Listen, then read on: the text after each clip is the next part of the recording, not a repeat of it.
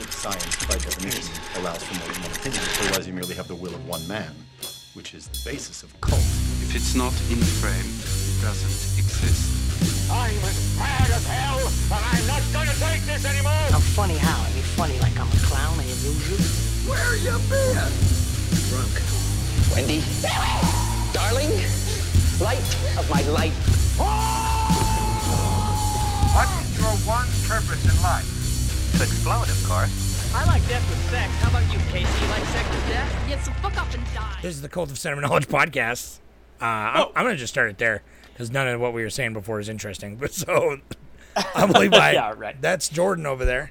How are you? I'm still here. How are you? I'm doing great, dude. I'm very happy about today's movie. So me too. I'm filled with nothing but going in blind, nothing but optimism. I literally, until you just said that, I almost forgot we were doing a podcast because it's like, oh, I watched this movie like last week. I've watched a bunch of movies since, and so I'm like, oh yeah, I gotta remember this movie and then talk about it. So it's gonna be fresh off the cusp.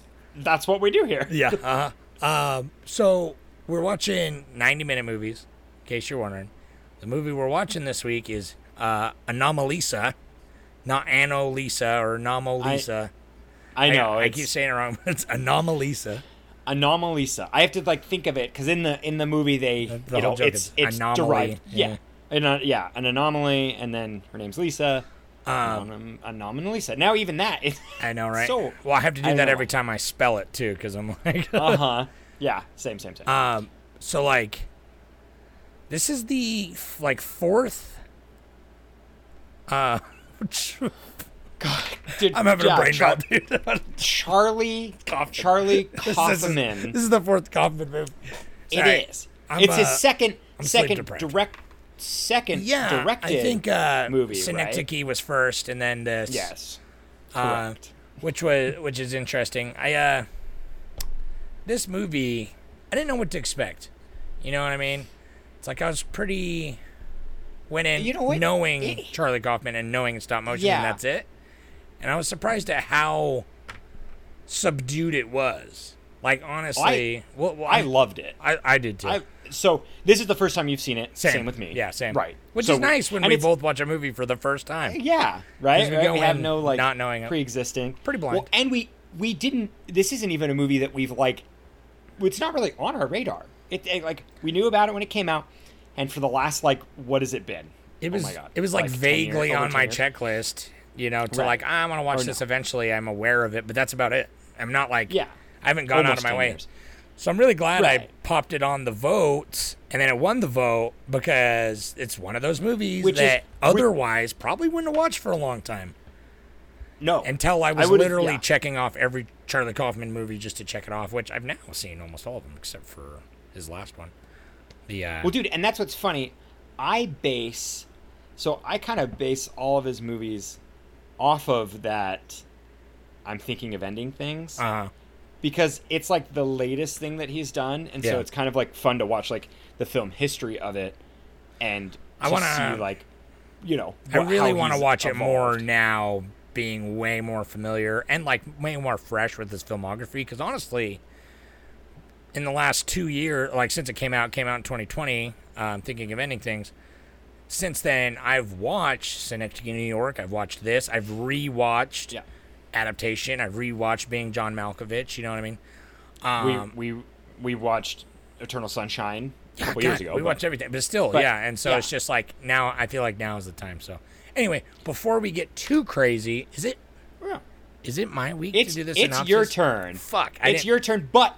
It's fine because I have been, since I have not been on the flow, but I vow for our devout followers and listeners, I will write a synopsis next week. He pinky promised, ladies and gentlemen. I saw it. I will do it. But I'm kind of sad because I wanted to write it for this one because it's, I don't know. I really thought this was a beautiful movie, and we'll get into it. It would have been good to write one, but it's interesting because the plot. Is really straightforward. So I'm just gonna tell you, I'm gonna just tell you the plot. I'm not even gonna look up a synopsis. I'm gonna just tell you. So this dude Michael, he flies into town to where is it? Cincinnati. Like Cincinnati, yeah. He flies into Cincinnati. He's doing a conference. He wrote a book on customer service. He's there to do a conference, but he's totally disassociated with everyone. Is just nothing. He's can't handle anyone, and he goes to this hotel and he tries to. He's disillusioned with his life. He tries to meet up with this ex-lover that happens to live in Cincinnati, and it blows up in his face. He meets up with her, and it's super awkward and uncomfortable and whatever. And he, by chance, runs into this other woman. I guess now's a good time to say every single person in the movie up until this point has the same face and same voice. Yep. So it's just an interesting artistic way to show that everyone's the same to him. No one is special. No one stands out. It's just all this bland stuff. But he hears this woman... played by Jennifer Jason Leigh, right? Or am I totally thinking of someone else? I didn't even look it up. So anyway, but I was like, that's fun. He meets her on a whim. He kind of is like enamored with her. They go out with her and her friend. They have a night, and then he's like, "You want to come back to my hotel room and all this?" And they go back to his hotel room and they have very uncomfortable sexual relations. Right. Very consensual though. It is. So that's nice. It is. That's all that really matters. It's not inappropriate. Your sex can be awkward and uncomfortable all day. You know. Yeah. But you know, and then he has a nightmare about, you know, his existential crisis, and then the next day he realizes that, you know, he was having a manic moment in a way, and he's not, so he's noticing all her flaws for the first time, and it's kind of like all this all over again, and he's just a sad, depressing man, and he eventually decides he has a meltdown on stage during his conference, a full-blown mental breakdown on stage, and then just fucks back off home to where he doesn't give a fuck about his son or his wife or anyone. He doesn't recognize anyone, and that's it. Yeah. That's pretty much the movie. It's and everyone's life goes on. That's the movie. Like, that's the plot, and it's interesting because, like, if you've listened to our other episodes, our other Charlie Kaufman stuff, it's like he, in my mind, is like him and David Lynch are the guys that make movies that are always usually about something else. You know what I mean? That are like super either kind of abstract, or it's like they take their weirdness and they put it in the world to then be like interpreted as whatever. It's like very metaphorical. But this movie, I feel like, though it does have all those trademarks, is a fairly straightforward as far as like the plot goes. Like, it's not like Synecdoche, you know, it's not some crazy sci-fi thing like Eternal Sunshine. It's not like this eating itself like Adaptation, you know, it's not Being John Malkovich. Like, they all have these weird plot, like hook that is like in the universe. But this one, the only weird thing, like, this 100% could have just been filmed regular, but it would have been nothing. I don't know. It would have been it would have been. It's pretty much Lost in Translation. Yeah, yeah, literally. Yeah, like it's kind of fun because this came out in that early 2000s block of time. Yeah. Well, when did this come out? I'm gonna give you a brief little history on it real quick.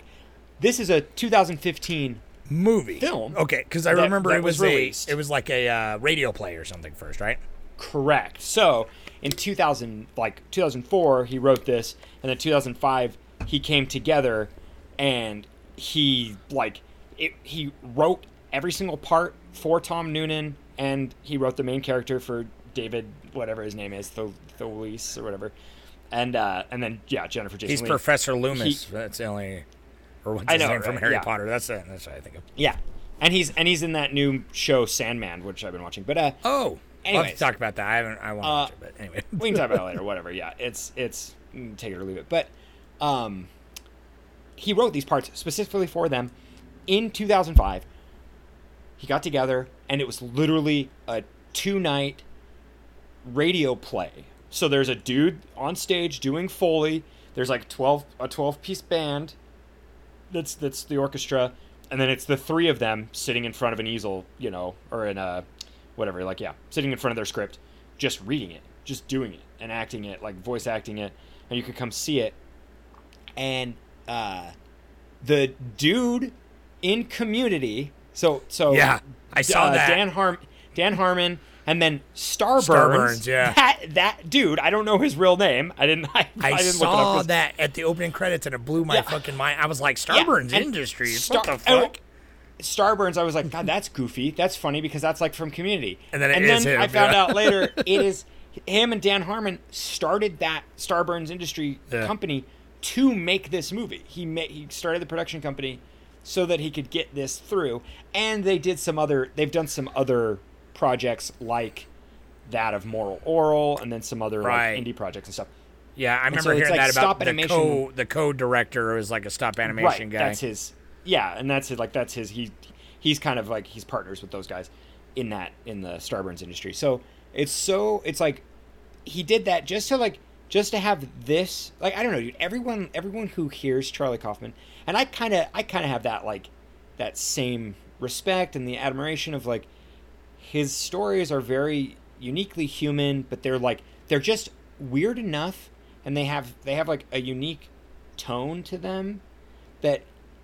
It's like how they're delivered visually is what makes them memorable movies, but like yet they're written really strongly. Like they're all the characters are like super relatable, and I just like he's a writer first and foremost. He's a writer for exactly, and that's how come it's like the fact that it's stage play, and it's almost like so this is wild too because it goes from that stage play, and then they 2D animated the whole movie. Oh, really? So it's like, yeah, they just like had them go in the room, read it together, and then they did 2D animation so that they could. It's basically like they rotoscoped the stop animation. It's a really weird process. If you go to r/Cult of Cinema Knowledge, our subreddit, I posted the like making of, and it shows you a bunch of it. Interesting. I want to go watch. They literally, it would be so dope to see this movie in like in a 2D animated world. Interesting. Like, because it's basically it's drawn really nice. It looks cool. It looks like a fucking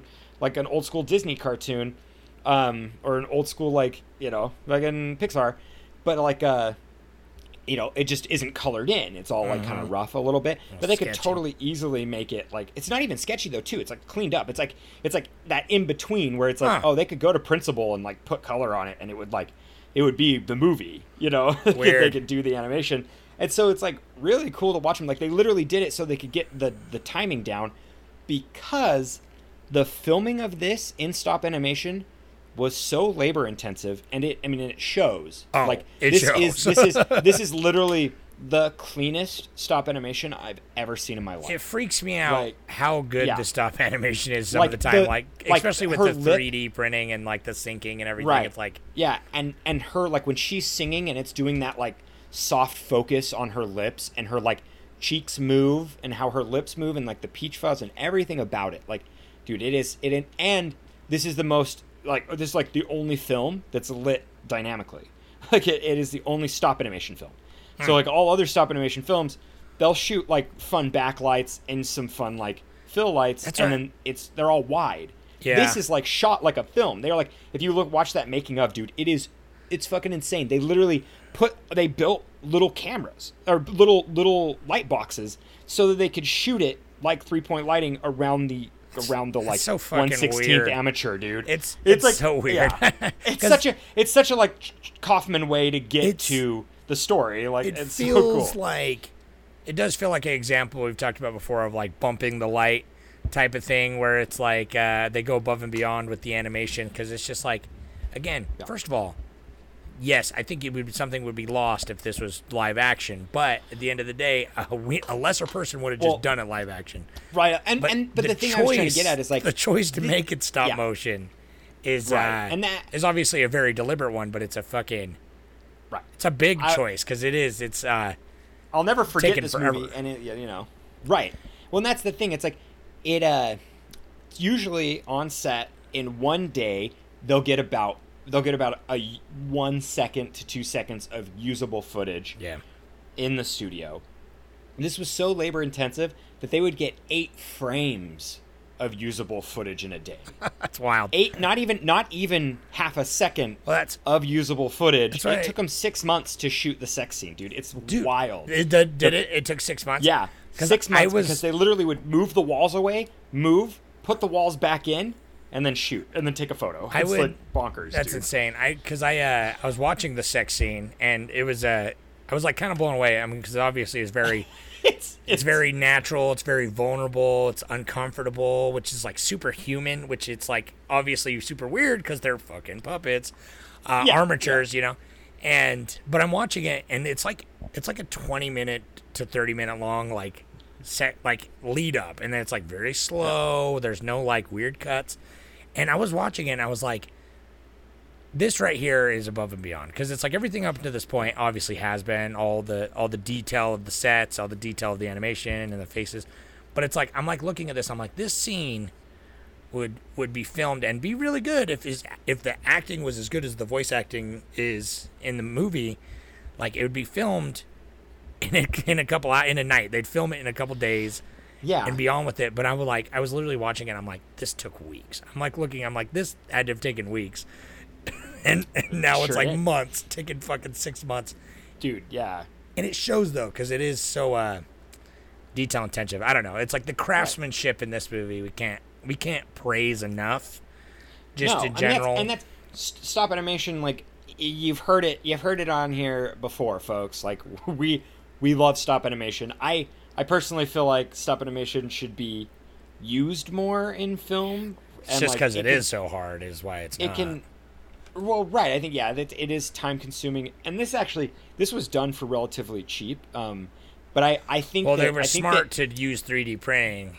3D printing, sure, yes. They 3D printed, and they used a lot of, casting. So they'd, build a mold and just cast it, and so that's super fast. But... and it's funny because they planned on the production company was like, oh yeah, sure, Michael, we should make 20 Michael doll, 20 of Michaels.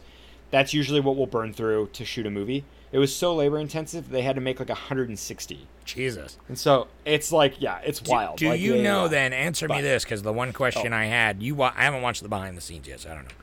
How did they do the water? Because, again, a lesser thing would just put water on the glass, but this movie's wet.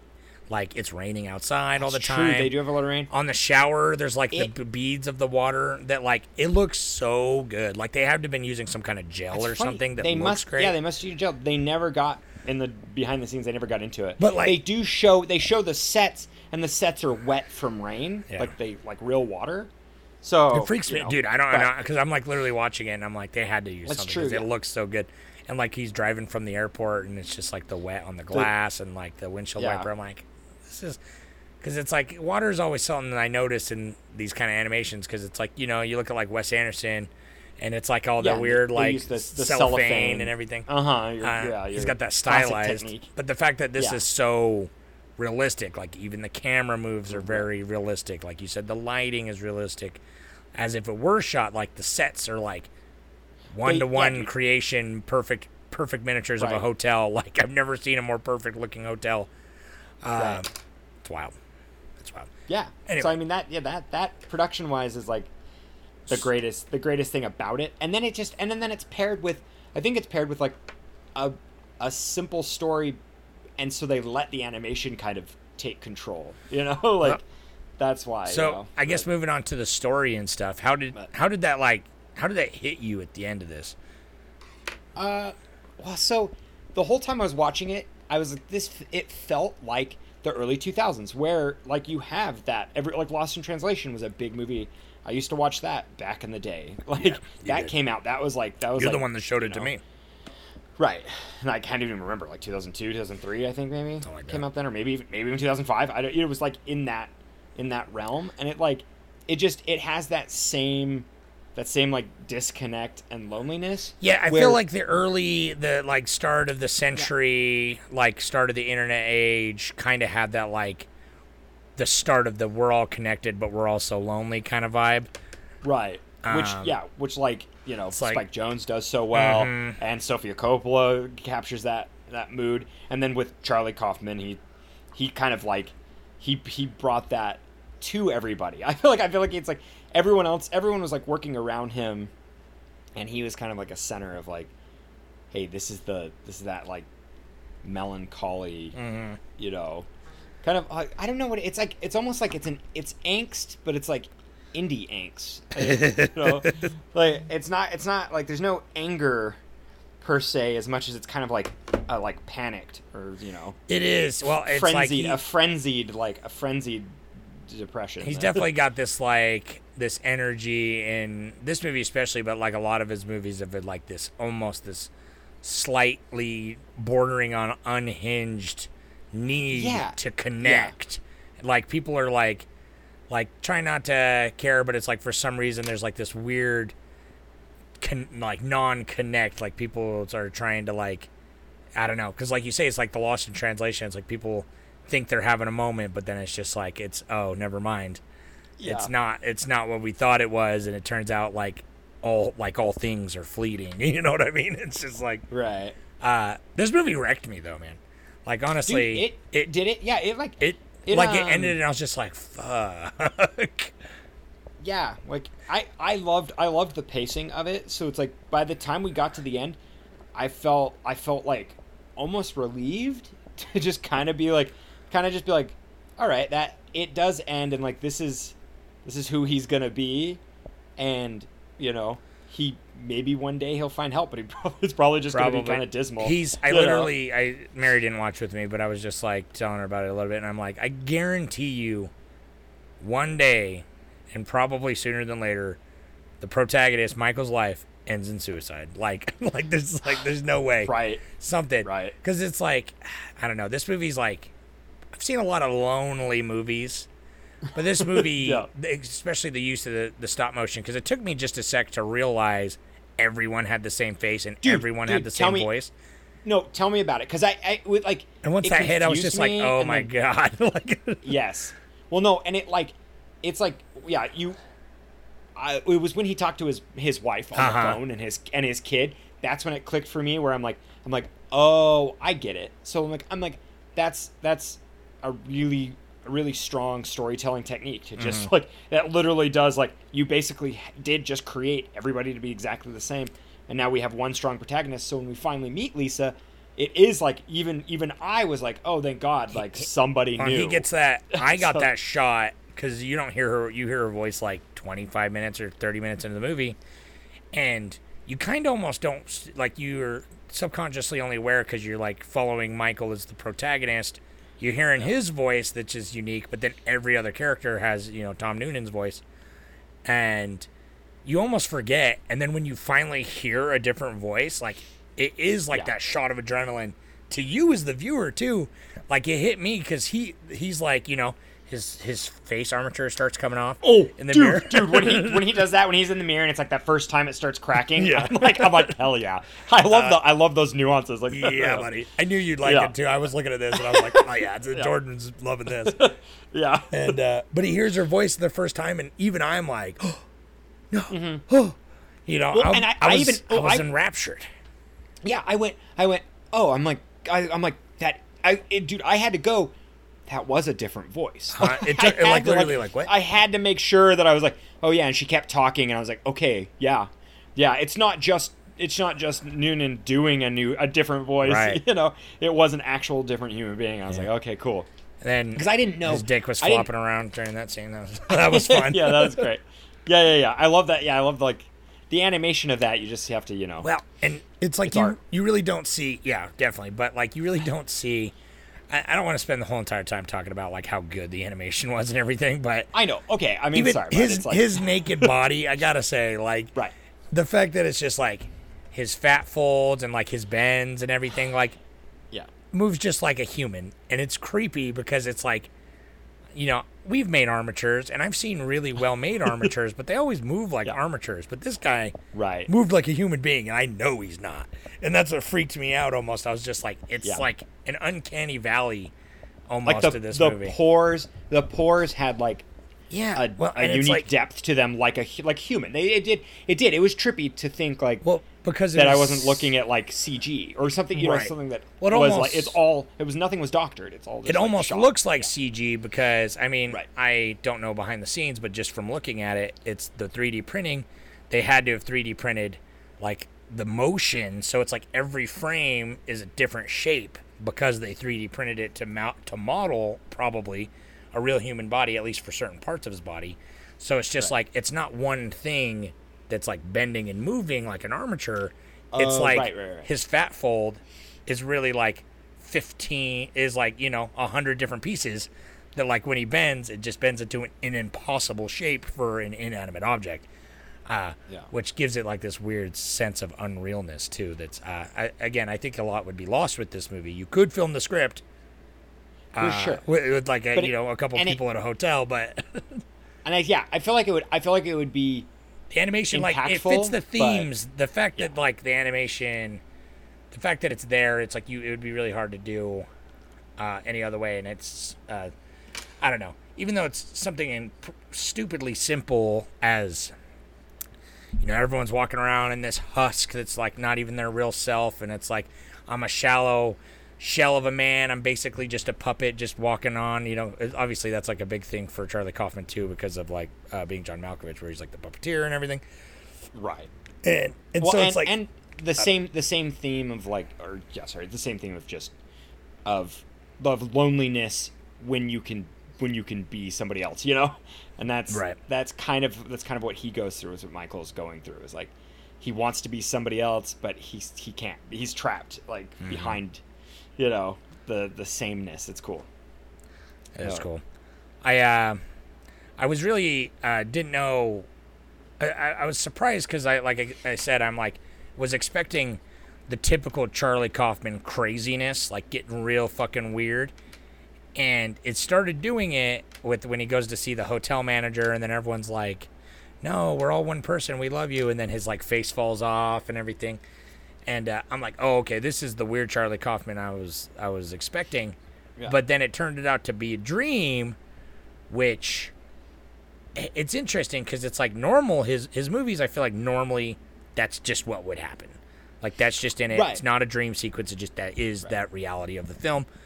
And in this, I almost got to give him respect in a way, because it's like he kind of does bring it back to reality, because this movie is doing like these really kind of crazy things with like the animation and the same faces and all that.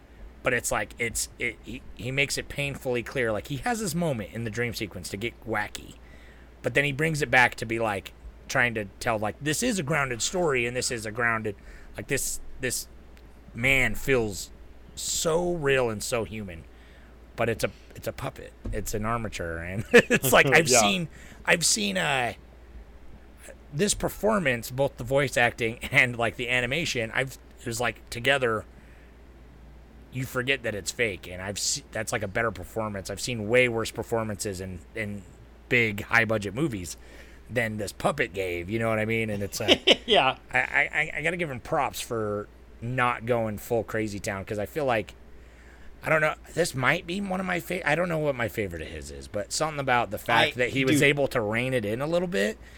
I told my wife, I said, because I was like, "Hey, do you want to watch Anomalisa with me?" And she's like, "Well, I like it." And I said, "Well, probably not." But I said it's by the guy who directed Synecdoche, New York, and it's a stop motion, so she's like, "Pass." But then after I finished it, I was like, you know what? I think you actually would like this movie. I think anybody would. Yeah. I mean, as long as they're not super offended by it, like, because again, it's like the sex scenes are very raw and real. Sure, I wouldn't. Yeah, I would mean, I'd recommend this to somebody who kind of likes more introspective and mature. It's mature, films. Yeah. I mean, like, yeah, that's kind of what it's. But it like, it's not as, I don't know. It's like. It's a lot more dismal than, well, I don't know, dude. That's what's hard. It's like it really is just a Charlie Kaufman theme. It has that. Yeah. It's like it's perfectly like Synecdoche. It like that is sad, but it's like a well fulfilled life. Yeah. You know, like that is a completely fully lived life, and so it like isn't as sad. Like this is probably movie, his saddest movie. The reason why it hits me I've ever seen. Yeah. I think the reason why this hits me so hard, too, is because it's like I was invested. Like, wanted Michael to change, and I felt his energy. Like, I was sad that he was, like, abandoning his family and everything, but he was like, I'm going to leave my wife. Like, let's be together. Yeah. But the moment when she's talking and her voice starts getting replaced. Yeah. like her original voice is sinking away, and you see like the energy just draining from his body. Again, a subtle ass fucking performance by these puppets, these armatures. But dude, I felt it. Like I was just like, I felt the disappointment too. I'm just like, no, she's Anomalisa, man. Right. And then he just his meltdown. That's too good. But and his the meltdown scene is like some of the most true like writing, where it's like it's fun because he doesn't go like completely like bonkers. You know, it is great. They kept it like they reined it in to where it is just a guy kind of breaking. Mm-hmm. And like everyone's like in the audience, people are kind of confused. There's a few outbursts in the audience, but like for the most part, like he probably political stuff, and they're like, right. But he probably got his check, and he probably he went home, and he's he probably just won't be invited back to like that kind of conference again. But it's like it probably didn't completely destroy who he was, but it definitely definitely showed him like unravel in his layers, and then it just it goes to show Lisa's like. Her insecurities, like, I mean, she clearly the entire time she talks about how insecure and how fragile she is. She's and, like, I'm like, I'm fat, I'm not smart. Her self-esteem. I'm like, yeah. Right. And so like, but it's like to have her watch that scene and then still want to be like with him. It's like, oh man, it's tragic. All around. Is. It breaks the movie kind of breaks my heart. But the only thing, the only bit of hope is. When she's writing him that letter, and I know it's like sad because it's like she's like naive about it and is like still happy and like, well, it is what it is, and we had our moment, that's fine. But it's nice because in that moment when she's driving in the car, writing the PS and everything, her friend actually has her own unique face. And I'm glad you caught that. Yeah, that I was like because it's like the whole time after I noticed because I noticed the voice thing first. Then I noticed the face thing, and I said, literally, the bottoms of their face are all identical. And it kind of freaks me out constantly, seeing the tiny little mouth and nose. But then I noticed on her other face, I was like, oh, okay. And, like, it's lightly lit well, and it's like, that's the beacon of hope is because it's like Michael may be a miserable piece of shit that's going to die alone.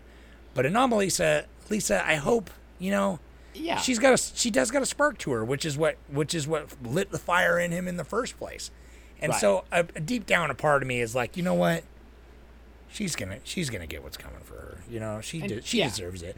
And it's funny because I'm over here getting all excited, and I'm like, these are armatures. These are not like these are just like porcelain, just rubber, rubber and clay. But that scene's cool. That's the only scene that doesn't have Michael in it. Yeah, I noticed that too. And so and it's kind of cool because that like. Charlie Kaufman talked about this in an interview where the Frigoli, the hotel that he stays in, or Frigoli or whatever, that's actually a delusion that it's like a mental like state. I've heard that where I didn't everybody know that was, has everyone you think everyone's the same person or whatever. Everyone's the same person. They're all one person. It's interesting. And so I didn't know that was the hotel was named that. That's fun. Yep. So that is the whole that's where it started from. It's like he heard about that, Charlie Kaufman heard about that a while ago.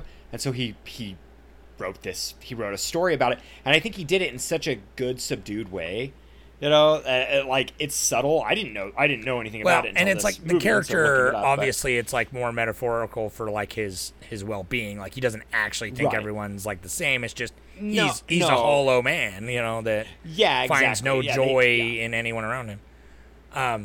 So I thought it was, interesting. I'm wondering what you thought about the that doll. I didn't mention it earlier in the synopsis. So he goes to buy a toy for his son, and it goes to a sex shop, and he ends up buying this weird old antique, like Japanese sex doll.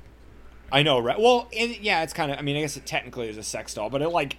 Just for the fact that, I don't know, it never performed any kind of sexual act. I don't know, though. It just... Did it?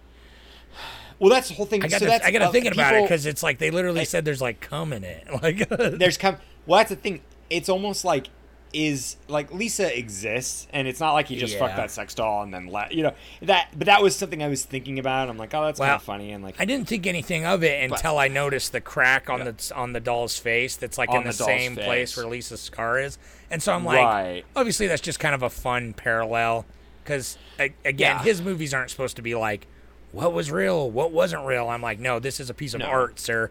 Like, you know what I mean? And it's like, it's basically like he bought the doll because of Lisa. Like, I don't think he bought it when he went there the first time, and they talk about the sex doll or whatever they talk about they talk about whatever it is. And, so I don't think he bought it then. I think he bought it when he left, like when he was coming back.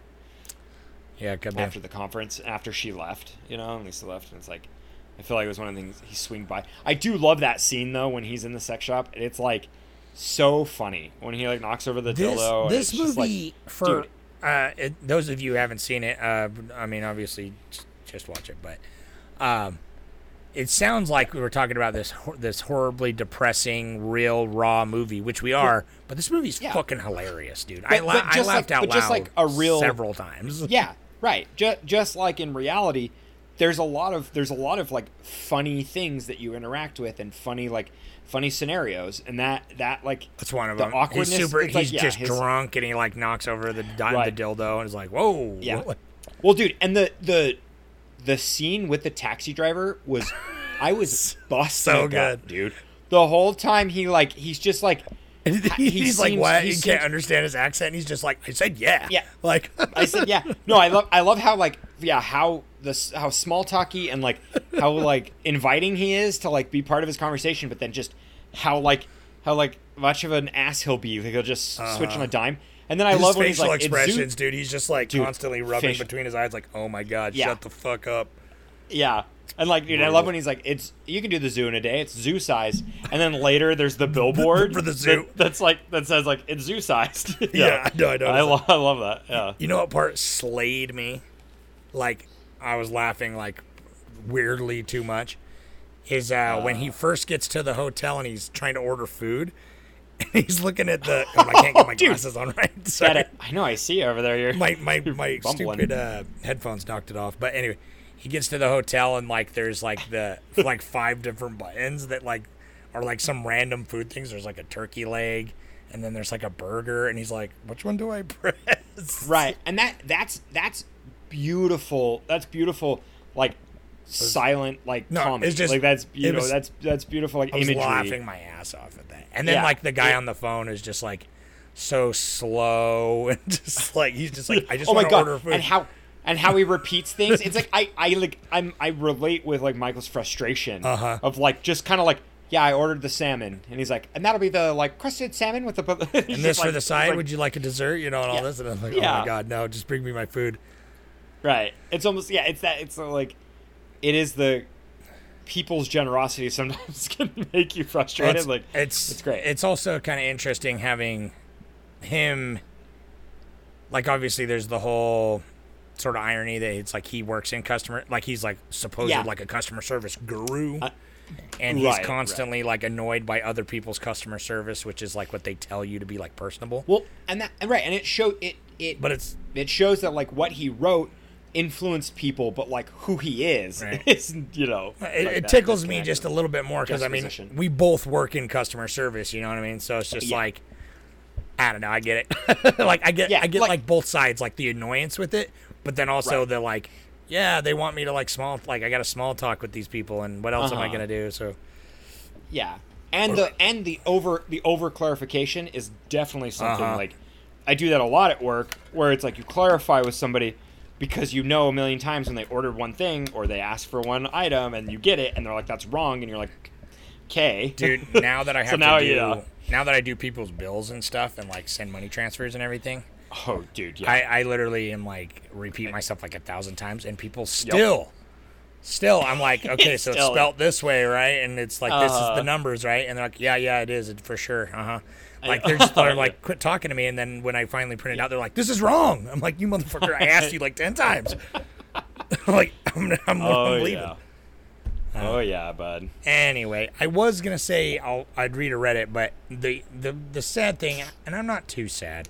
I appreciate those of you who have voted on the Reddits, who have watched the movies and all that. I obviously knew, coming off of the most popular movies of all time, like Star Wars and Lord of the Rings, where we were getting like thousands of votes, and then going and switching gears. I mean, I did that on purpose, you know, switching gears to like smaller movies. So I did not get any Reddit comments for Anomalisa. Yeah. But I got, for like, enough people liked it because it got 25 votes. And, you know, obviously we know we got some Kaufman heads out there, because Kaufman keeps winning. And it's funny because I don't even really realize I'm putting his movies specifically in the polls. I'm just picking good movies that and obviously lately I've been picking movies, because I'm a bad boy. I've been picking movies that I've not seen. Right. Like, specifically. Yeah, movies we want to see. I mean, I love your last poll, the latest one.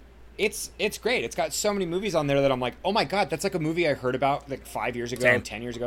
And I'm like, oh fuck, I kind of forgot about that. That's cool. That's why I'm like, oh, they're all under 90 minutes. And it's like, when you search, like I put a lot of the big ones on there, but it's like, for example, I didn't put like Zombieland, which is a good movie, but you know, I don't know. I feel like now's a good time to like kind of get your mix. And I'm more interested to see too, for those big film heads out there.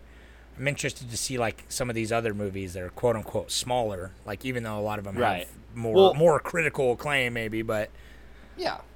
You put Frances Ha on there, and I'm like, that is another, like, Noah Baumbach was another. He's another writer. I didn't even realize it was Noah Baumbach. For some reason, I thought it was like Woody Allen or something, because it looks like a Woody Allen movie. But kind of. I mean, but yeah, on the surface, I think Noah Baumbach's better than Woody Allen. Oh, 100%, 100%. But it's like he was there in that early 2000s world. That's like, I feel like there's like a collective of like 10, 15 people that like.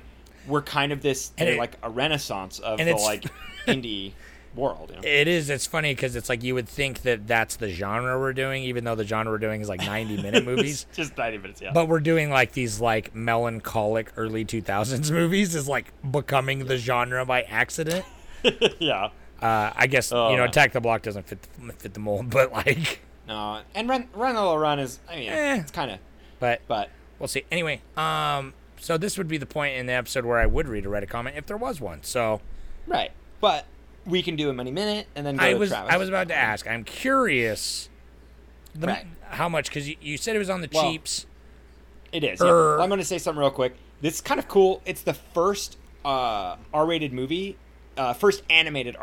to get nominated for an Academy Award. Good for them. And thought that'd be kind of fun. Yeah, good for them. Probably didn't win, but no, that would have been nice. But, this movie's really cool. This movie's really fucking good. It stuck with me. It really stuck with me. Yeah. If I didn't watch so many other movies after it this last week, I mean, I've still been thinking about it anyway. Still. Right. No, even though at the top of the episode I was like, I don't remember, but I'm back in, baby. It's fresh. That's what's so nice. It's so simplistic, but yet so deep. Well, and I'll tell you, it's a great thing about art, guy. I remember. I remember the movie, but I remember more how it made me feel. Yeah. All right. Shut up. Give me the money minute. I'm gonna tell you how the money made me feel. All right. It's kind of weird. I don't know. I did not look into the Kickstarter for this. Oh yeah, it was Kickstarter. I think I saw that somewhere. It's weird. It's like, I don't really suck. I'm gonna do that. So it says that it was $8 million to produce this film. But off their Kickstarter, it says, okay, so on their Kickstarter, they made $460,000. So it, okay. And that was, they did it for their early stage. So that was for pre-pro. So if they could get $200,000, they would, in pre-production, they'd be able to get the rest of the financing and they'd be able to start production. And so they got over that; they got twice as much. And then $8 million is their estimated budget. So that was probably just the rest of the backers and everything else that came into it. but it grossed $5.6 million. Yeah, I figured. It bombed, dude. I feel bad because when this came out, I didn't know it was stop animation. I just heard about Anomalisa movie by Charlie Kaufman, and I kind of was just like, okay, I don't even remember what I was doing in 2005. I think I was in. Well, the movie came out in 2015. I was like maybe living in Portland or something. But anyhow, I don't really remember this movie coming out, and I didn't know it was stop animation. And when I found out it was stop animation, I was like, oh, that's cool. And I just never saw it. Didn't give it its due. But I'm happy I did now. Yeah, me too. I do remember being in stop motion and being like, oh, I'm like, that looks interesting. But then I didn't know it was Charlie Kaufman until later. And then I was like, oh, okay, now I want to see it more. Yeah. Well, that's the thing. I guess I try to see every stop animation. We talk about Laika every time we do a stop animation. Yeah. Which, and I want to watch Mad God so bad, but I don't. Dude. I want to pay for it, so I'm gonna wait, and I'm gonna save it and wait. Go get it. It is so good. I know. Mad God is, I love Mad God. You know I love it. But it's like Mad God. Mad God's completely different. No, I know. Yeah, it is, dude. It's like Mad God's a completely different world, and it's almost like Mad God. There's like 30 years worth of footage. Yeah. Buddy. I'm almost like the Mad God that we got isn't enough. I need more. But anyhow, this was such a beautiful movie, dude. That opening shot where they're in the clouds. They did. And it's like, they did that a lot where it's like fucking dumb, dude, how good it. They do some interesting transitions in this and that's really one of the only times that the camera takes advantage of it being stop motion, but obviously you can find other ways where it's like, it'll show something that's either like a reflect. I don't know. It's hard to explain. Like he'll pan to a door. He'll go through the door, but then it'll be the same door, but it'll be like a weird reverse. Like it almost turns into a weird reverse shot without cutting, because it's like, the physical geometry doesn't make sense because he basically teleports, or the scene flips without really flipping, but it's because the whole set can move. You know what I mean? Right. Like there's a couple shots like that, and the opening shots like that, because it flips around on the way that that it looks and turns into the window view, in a really cool way. Yeah, the first shot's great because even from the clouds and the airplane, I was like, and the dialogue of that, it makes 100% sense that it is a radio show, because the dialogue is so natural, and so just like it's interesting because like the last stop motion we watched from the film club was, Fantastic Mr. Fox. Yeah. And it's interesting how different that movie was compared to this. Well, and that's like the thing. It's like Fantastic Mr. Fox did with stop animation what you can, it pushed it to the limits of what stop animation is. It's like it honored its roots, and it really made dynamic shots. Well, it went full creativity, where fun. This one is trying to emulate life. It's so grounded with its natural not only the natural movements, natural faces, but natural voices, where it's obviously Wes Anderson has a very sharp, specific dialogue. In this movie, it's people are mumbling, talking over each other. They shot this mid sentence. All of it is recorded live. So it's they just literally would sit in a room, and then they would just do the entire script. It would have to be. They'd have to have that natural interaction, because it's too dynamic for it to not be. I would be blown away if they were it's recorded on different days in separate booths. There's no way they could do that. It would be and that's Fantastic Mr. Fox did that too. Fantastic Mr. Fox did it live, we said, and if you listen to that episode, we talk about how they shot it on location, which is really dope. Yeah, which is a cool. That's a really such a cool concept. Oh man, dude, we love stop motion's too cool. I really do. Well, this makes me I'm almost frustrated that we're not getting more stop animation from this company in the I mean, not really, it doesn't even have to be this realistic, as much as just a more mature content is really cool. I've always said that animation period should not just be a kid's medium like it. Like, no, sure, that's old thought, dude. That's old thought, man. And that's we talked about this a little bit before, just personally, why we like was it Love, Death, and Robots or Love? Yeah. Because it's Love, Sex, and Robots. I know, Love, Death, and Robots. We love the show. We don't remember the name of it, but it's like the fact that it's like these are actually, you know, I saw that new one with David Fincher's animation on there, and I'm like, this is just more proof. Like, we keep getting more proof that, like, this medium can be used to tell interesting and unique mature adult stories. And, you know, it's not just for children. And I don't know. I don't know if it's just because, like, our generation grew up on it more, that it's, like, we're more easily to... Like, I do feel like some older folks maybe, like, my parents are like, oh, it's a cartoon, I don't want to watch it. But yeah, I feel like that mindset is, yeah, dude, that's outdated. That's fucking... That's boomer, dude. Yeah, it's... That's some antiquated. That's the word I'm looking for. Anyway, yeah, man. Let me hear from Travis. Yeah, let me pull up Travis's. Did you look up Travis's? I forgot. I went on a little rant. Well, dude, he brought up a good thing. We talked yesterday a little bit, and I don't know what he said though. I didn't listen to this. I haven't listened to his. I'm interested to see what he says. It was cool because he brought up, like, I saw his letterbox, and so.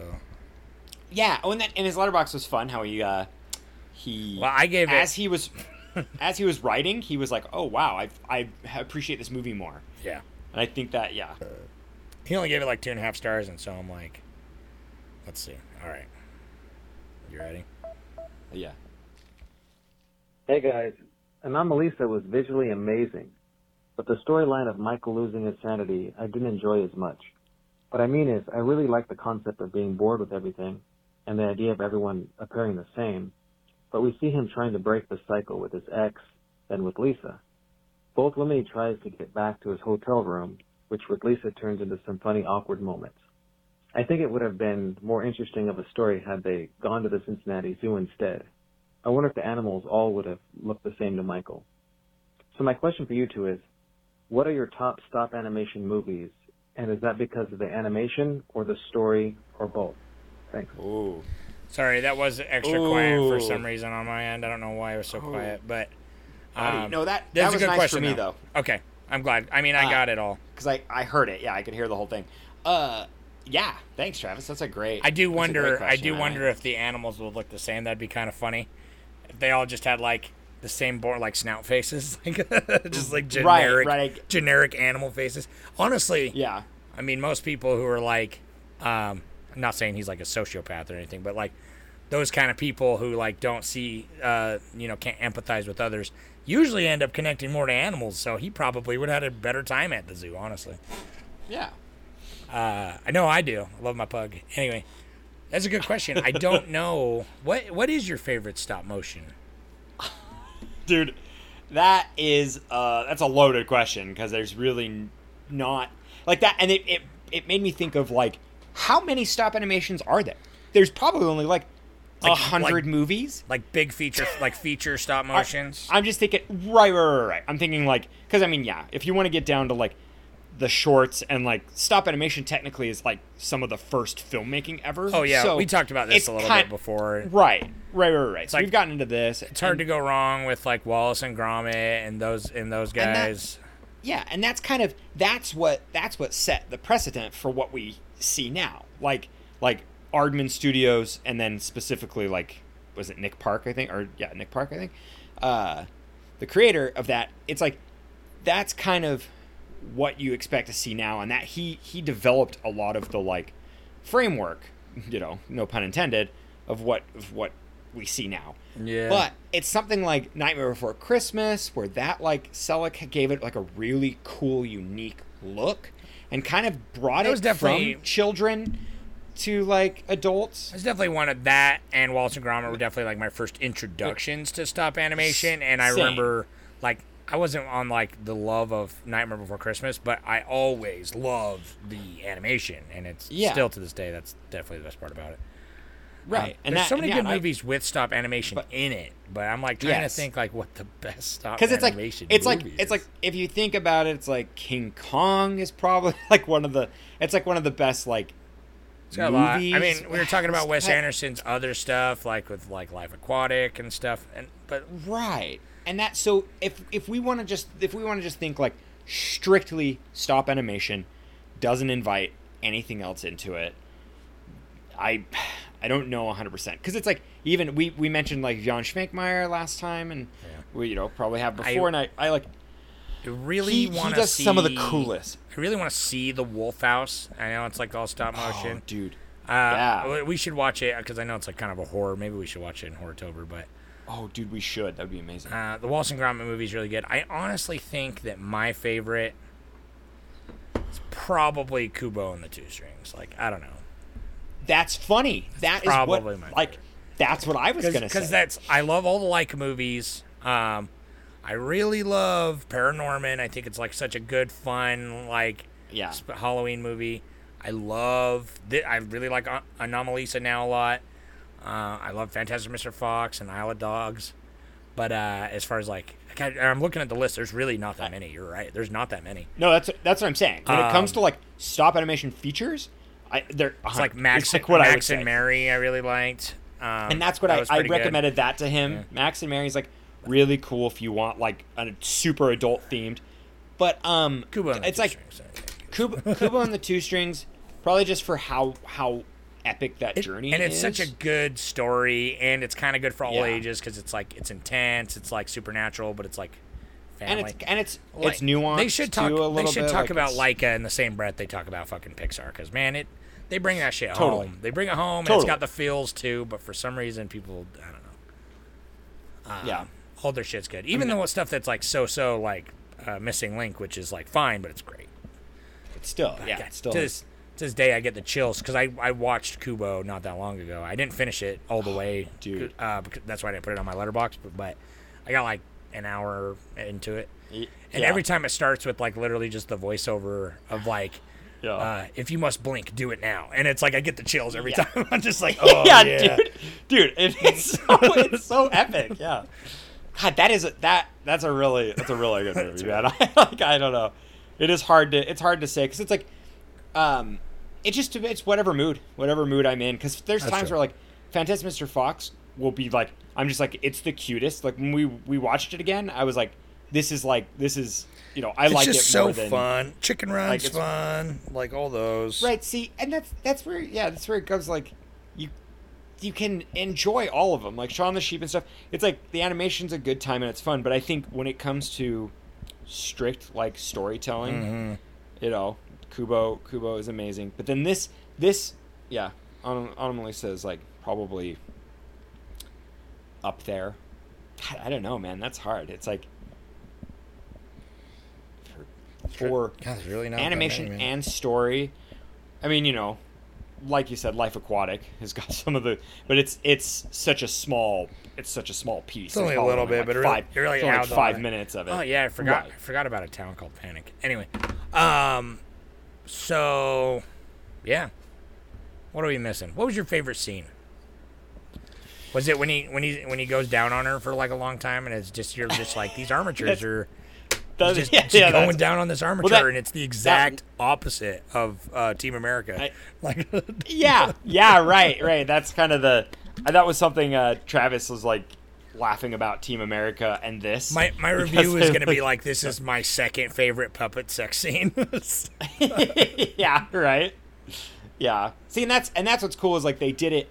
It's so intimate and real and like so awkward that like I'm like, oh man, this is I've mentioned this before in the past. I'm not a big fan of sex scenes in movies.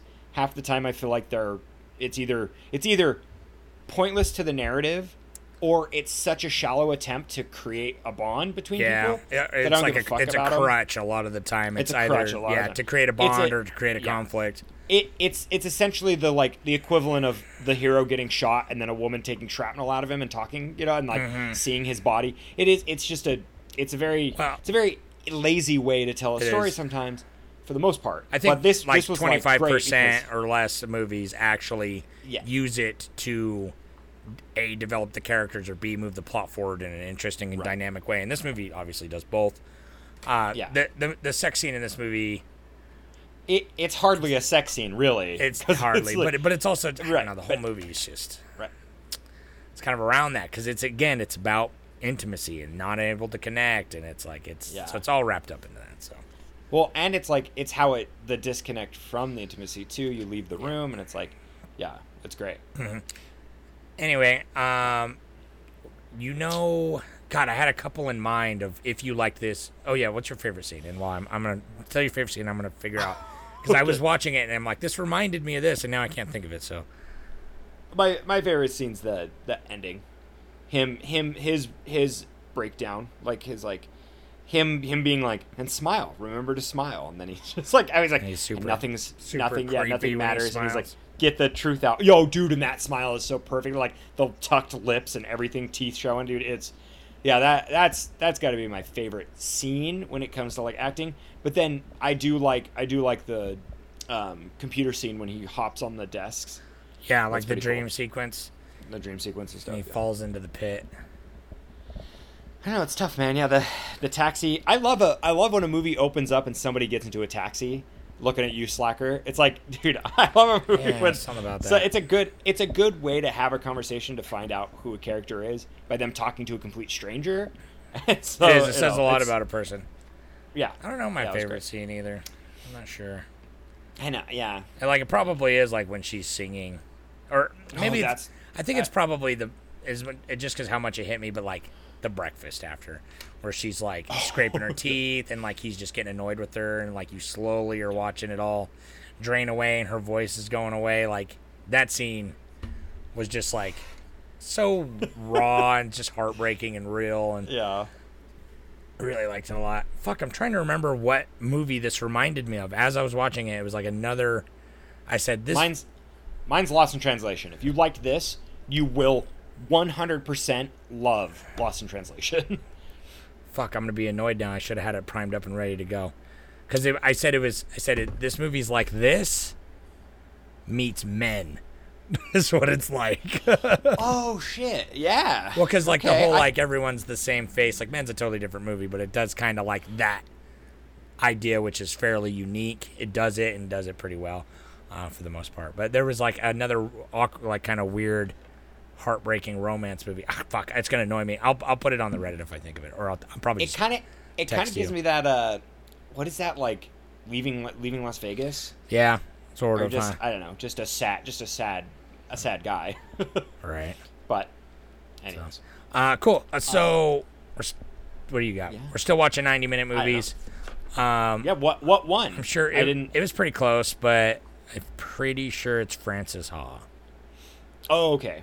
Let me double check because Skeleton Twin came close. Yeah, Frances Ha, barely. Well, by 5 votes. So, yeah, we're watching Noah Baumbach, Frances Ha next week. Oh, yeah.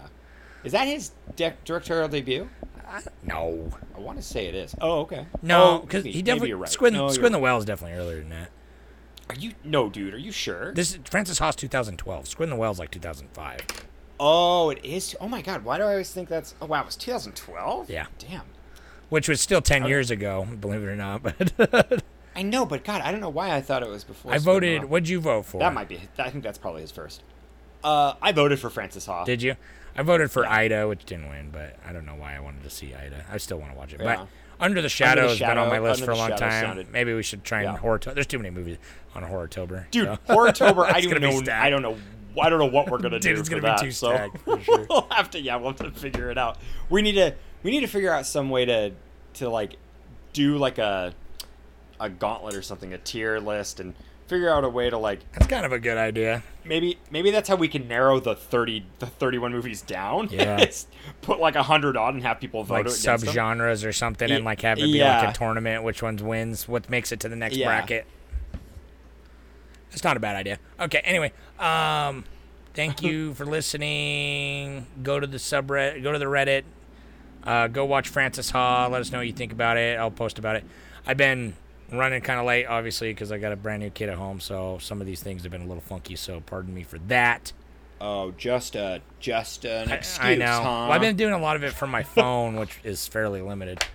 That's true. So Speaking of which, do you know our phone number? I don't have my notebook in front of me. Nah, I got it written down over here somewhere, but it'd probably take me forever to find it. So, if you don't know it, go to the fucking website. It's on there. It's on the contact us page.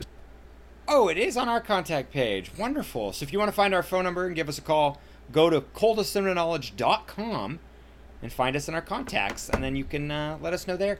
And just visit our website for the poops and giggles. Poops and giggles. I'm gonna kind of tweak it up here in the near future after I have some time, because I want to do a couple little small changes to it. So and I'd love to have people come over and come. Can you leave a comment still? Yeah, you can. Yeah, you can comment. Come leave a comment, baby. We'll get in there and we'll give you our opinion.